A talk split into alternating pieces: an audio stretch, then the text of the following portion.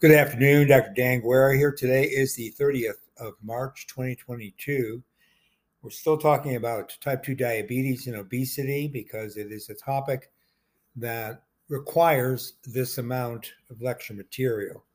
I've been trying to bring back a lot of um, primary research literature and intermingling that with my lecture notes.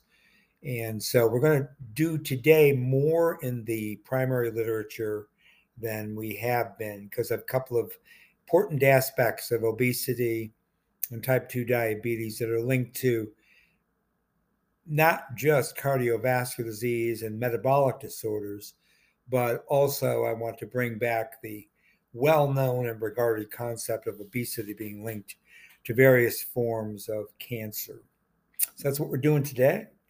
And I will put all the papers I'm going to be talking about in the show notes. So here's a paper published uh, in Cancer Research in 2018. And of course, it tells us that obesity is very important in the United States. And it seems to be linked as a high risk factor for the incidence of cancer. In particular, there's epidemiological and clinical evidence that obesity is highly correlated to many forms of breast cancer particularly in postmenopausal women. In fact, women that are postmenopausal who develop breast cancer, particularly of the variety that are hormone that is hormone linked, over 40% of those postmenopausal uh, breast cancer patients are also obese. So there's a very strong influence of endocrine therapy resistance involved here. Obese breast cancer patients are more likely to be diagnosed, unfortunately, with larger, higher grade tumors when they're first isolated. And this means that you're going to have a much higher level of metastases and an elevated risk, not only of remission when there is pharmacotherapeutic or radiotherapeutic or surgical techniques um, used as therapy to try to remove or to ablate uh, the uh, development of the cancer, the possibility of recurrence is still very high in this population, and unfortunately, also mortality is very high.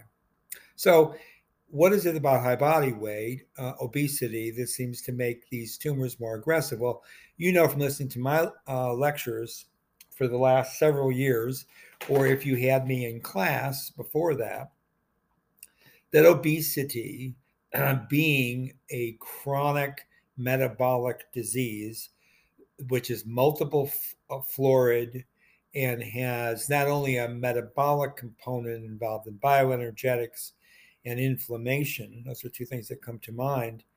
Um, the other major uh, concept that you have to understand about obesity is that it is a not a state that the human body evolved having to deal with. Obesity would have been very rare during the evolution of metabolism in humans, which is only, you know, a couple hundred thousand years old.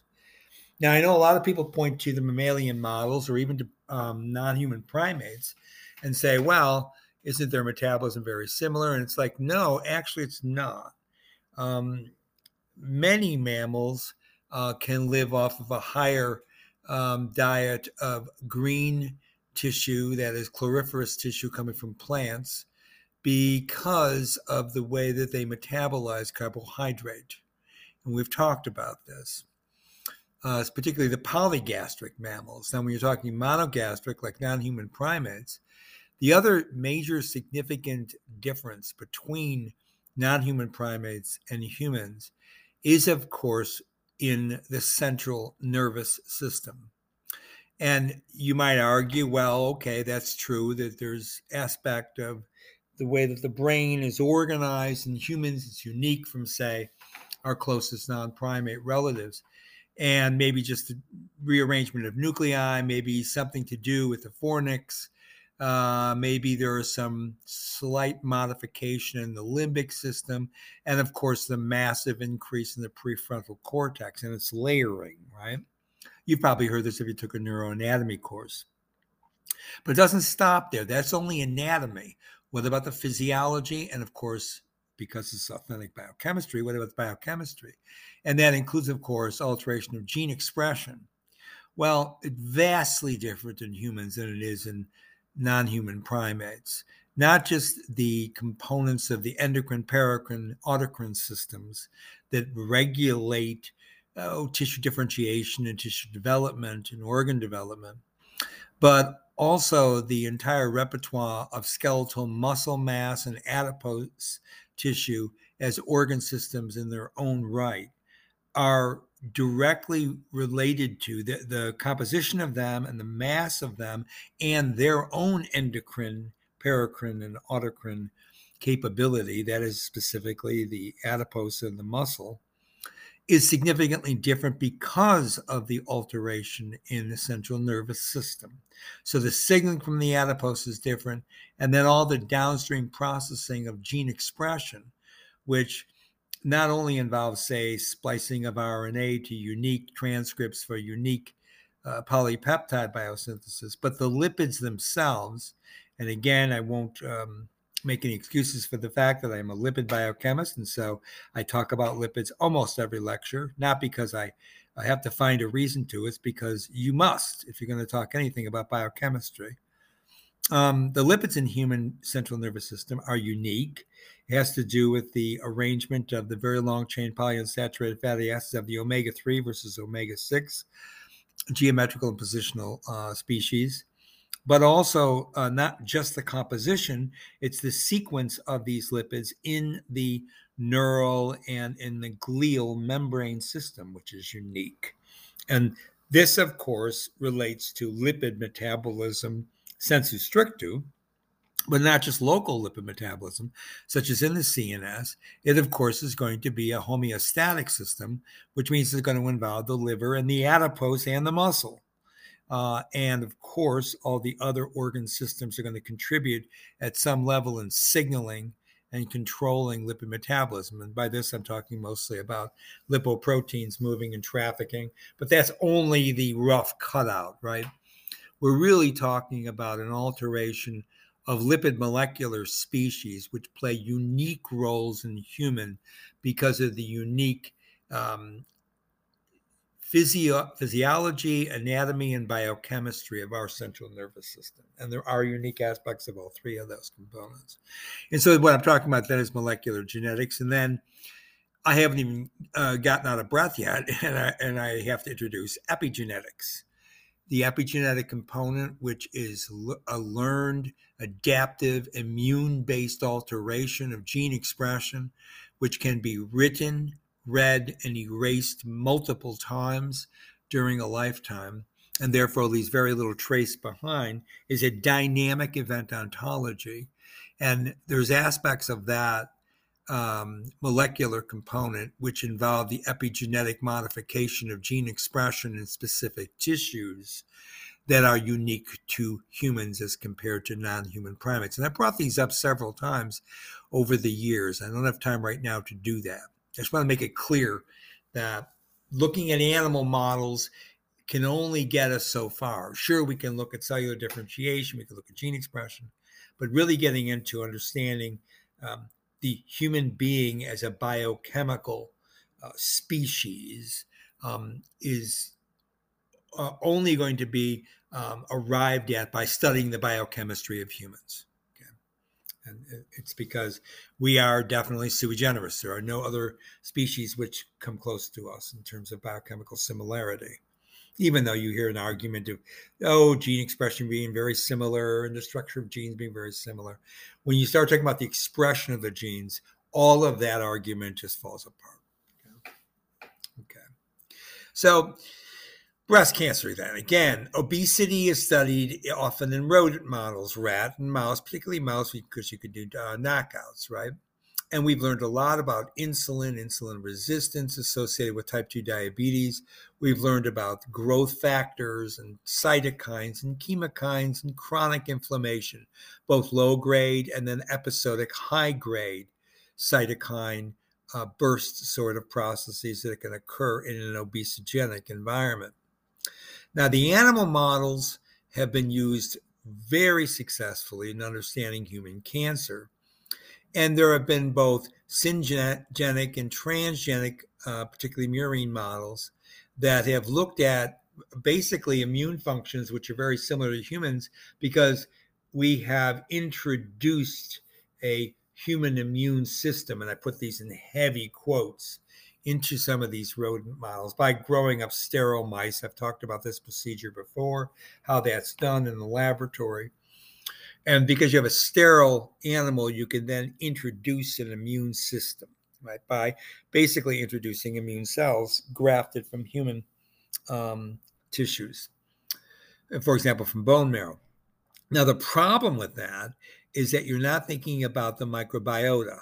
It's the same argument that I was having about specific biochemical um, motifs in human versus that in uh, any of the other um, non human primates. The fact that the microbiota are distinct from non human primates and humans, and the fact that this uh, microbiota in the form of biofilms in various cavities in the body play a significant role in the normal physiological homeostatic responses to the environment. And all of this then will bring you right into the immune system and the epigenomic immune system. So that why is that important? Because that's where healthy tissues start to be converted to a pathology. And those pathologies turn into a pathophysiological response, which have as their core architectonic a pathobiochemical event ontology. Okay. So you look at the animal models, though, you can study cancers. And, and again, we can look at transgenic models. We've done a lot of this. We've also done the syngenic work now. Syngenic mouse models or rat models, it just means that they're very genetically similar maybe even identical in terms of genome, that is at, at some superficial level. And then the argument, which is again one of these huge inductions, right? Logical induction, is that they're because they're immunologically compatible, then any of the immune responses we see in these animal models are going to be played out very similarly in humans. And I can tell you that years and years and years of studying the immune system by reading the literature and by teaching it um, have taught me that uh, nothing could be further from the truth. The human immune system and the way the immune system is used in the humans uh, in terms of tailoring gene expression and using cytokines, chemokines, uh, growth factors, and matrix metalloproteases, all of which can be secreted from immune cells in circulation or in tissue beds, highly regulate the alteration of gene expression, which again can be written, read, and erased all within a very short time window, and yet tremendously affect things like cell fate. Okay. But having said all that, what do we know from the animal models? Well, we know that there are cytokines like tumor necrosis factor alpha and the interleukin 6 family. And they seem to play a major role uh, in being controlled by some of the transcription factors linked to breast cancer and indeed chronic inflammation. Now, where have you heard chronic inflammation before? My whole argument about how obesity is a chronic inflammatory pandemic disease, because it is, because of dyslipidemia, right? We talked about how fatty acids can cause lipotoxicity. We talked about how glucose can cause inflammation. We even talked about amino acid catabolism can cause inflammation. Uh, and of course, the production of eicosanoids, which brings us right back to lipids, right? All right. So, again, looking at a couple of different cytokines that are associated with breast cancer in humans tumor necrosis factor alpha and interleukin 6. Working through transcription factors that are involved in the production of these cytokines, but also these cytokines signaling through these transcription factors. Okay. So you have NF kappa B and STAT3, right? And this is all linked up now to chronic inflammatory responses in breast cancer. So infiltration of macrophages that produce those kinds of cytokines, the IL 6 family, let's just say, when that occurs in a tumor microenvironment, that's when you start to see enhancement of cancer development and approaching and moving into metastasis. Okay? So you have something called tumor associated macrophages. I talked about these before. They're short, they're called TAMs. And what are they responsible for? Well, they seem to be highly correlated with angiogenesis, metastasis, and a decreased survival of breast cancer patients. So, right away, you see the immune system is playing a role here in humans. Now, you do not see the same phenomenon in the animal model, although you can find components of it in the animal model. Okay, components of it. And that's where a lot of these terms came from, like tumor associated macrophages. But again, the similarity sometimes moves the scientific community to thinking, well, because they're similar and we can detect this uh, pattern, this tissue pattern, for example, getting these tissue specific macrophages in, um, in oncogenic environments in humans, oh, they must be doing, playing the same role.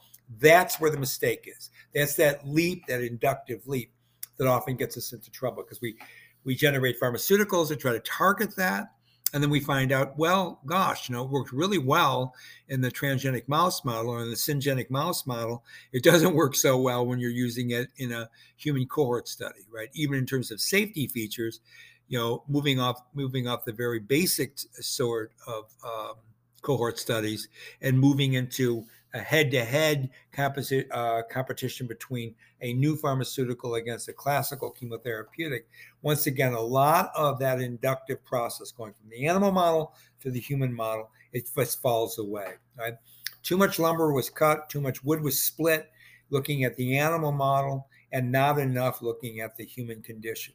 Now that we can study human biology with a much finer incidence of understanding because our techniques have improved, particularly the non invasive techniques such as scanning.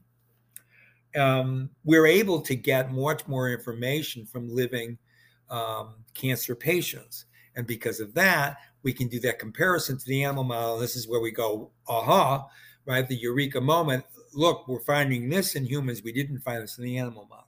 And again, my argument is the central nervous system that is the mind which capitulates what's in the brain right? The mind acting as an agent um, controls a lot of the manifestation of biochemical phenomena because of the alteration of signaling related to the senses and that has to do with things like the appetitive mode and all those things that i learned working with Jaak Panksepp on uh, the affective centers in the brain.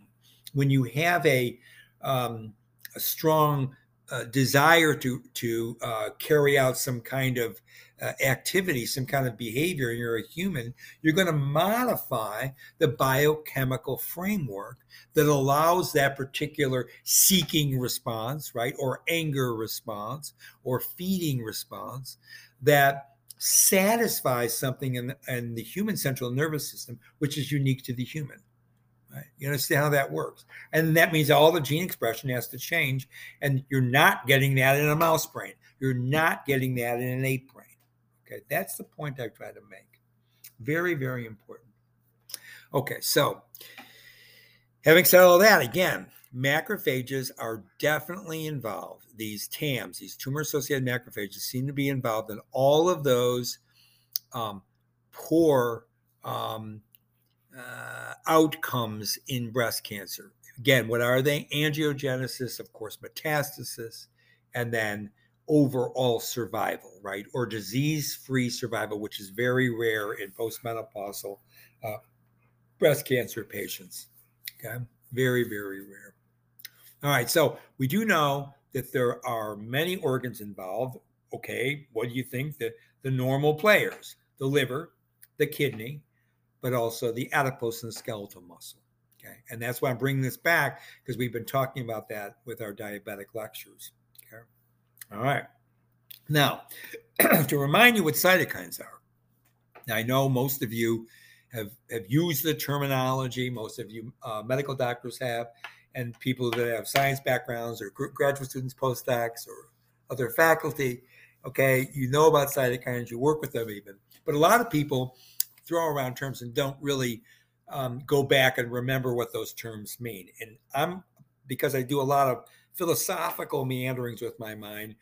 I, I've learned from philosophy that you really have to always go back and define your terms. And in biochemistry, that means you have to come back and give uh, not just definitions, but a um, a plenum account of where um, organic compounds that are, have specific classification um, play a significant role in normal physiology and, of course, in pathophysiology and the underlying pathobiochemistry, which is why we're here. Right? So, what are cytokines? they're small, uh, 15 to 20 kilodalton polypeptides, but they're very short lived proteins. They turn over rapidly. They turn over rapidly because they're very potent and they function in a way like a hormone because they can work at the autocrine, paracrine, and endocrine level, right? So they can be secreted from those different types of cells or organs, and they can do a signaling. They can bind to a receptor and conduct a change in the repertoire of whatever is downstream from that in a cell that they bound to the receptor on the plasma membrane. So they act in a way like a hormonal response. But basically, they're signaling molecules that have a potency that is associated with their short lived nature. Because you don't just have one cytokine or a couple of cytokines playing a role. Like, for example, compare insulin, glucagon, somatostatin from the pancreas, right? You have families of cytokines with unique receptors, and the receptors themselves can rebuild in a plasma membrane based on lipid membrane raft mobilization of those component receptors. So you develop a signaling response, a signalosome in a cell that has been uh, challenged or has been activated by a specific cytokine.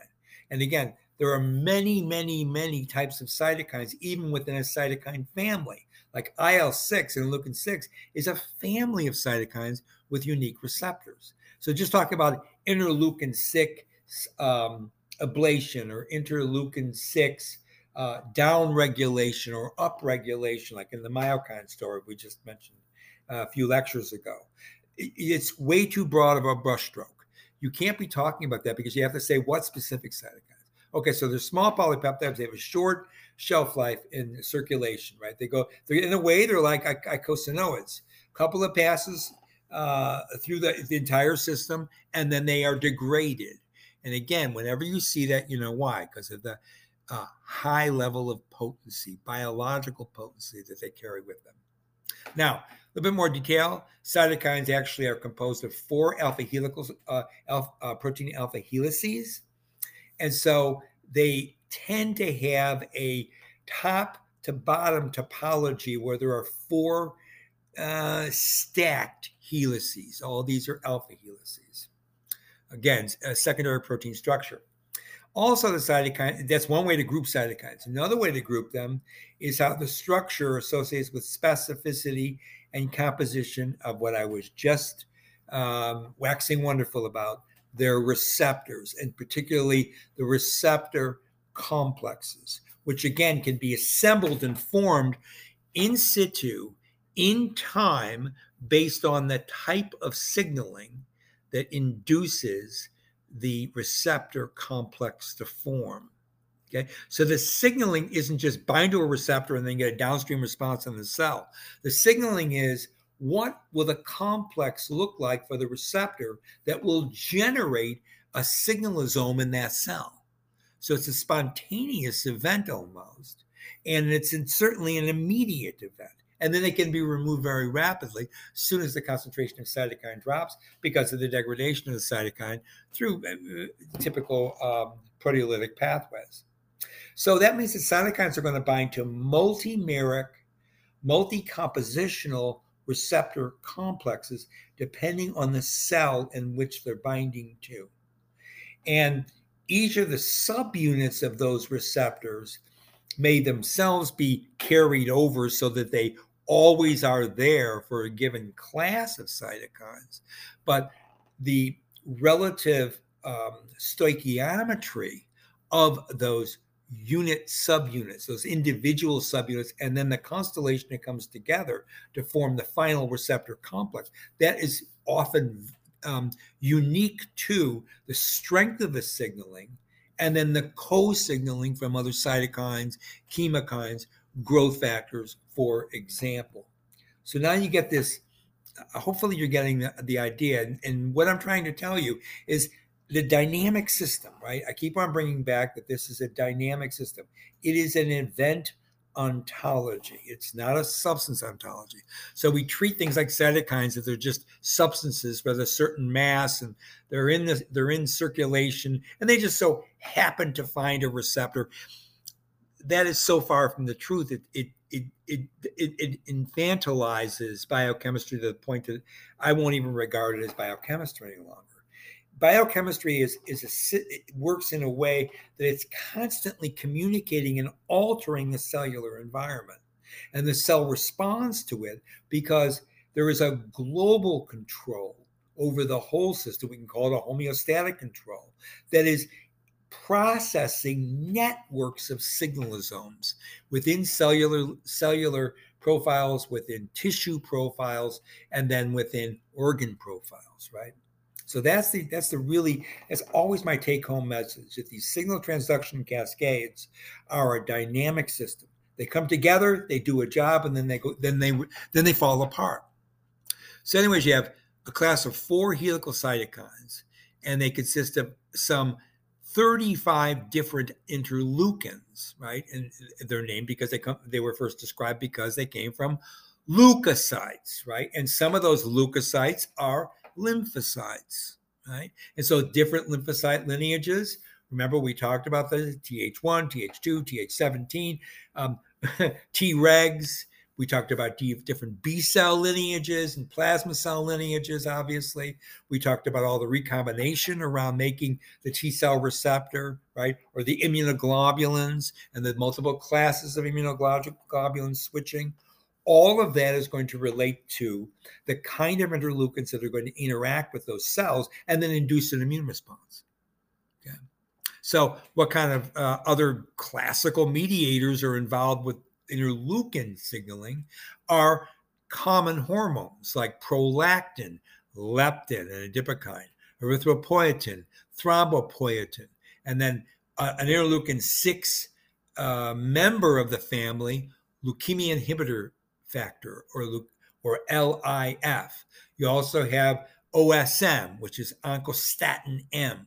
These are polypeptides. Some of them are interleukins, and some of them are adipokines, or they are naturally occurring uh, endocrine hormones involved in entirely different um, pathways, but which play a role in interleukin signaling right? And interleukins again are going to be a component of that, what we call cytokines. It's a class of the cytokines.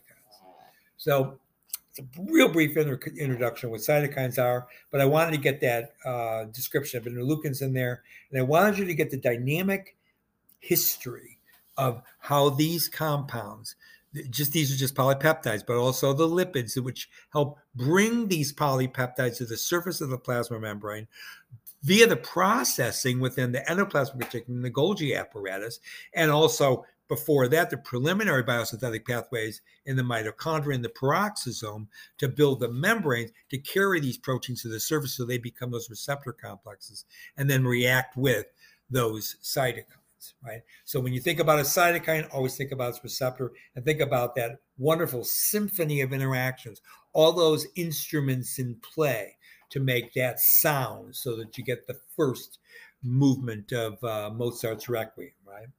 So you get the idea. So, okay, I'm going to stop here because I'm out of time. Uh, next time, I'm going to get back into um, how obesity and type 2 diabetes relate to breast cancer. And then we're going to move into another area about uh, sphingolipid metabolism. All right, Dr. Dan Guerra on the 30th of March, 2022, saying bye for now.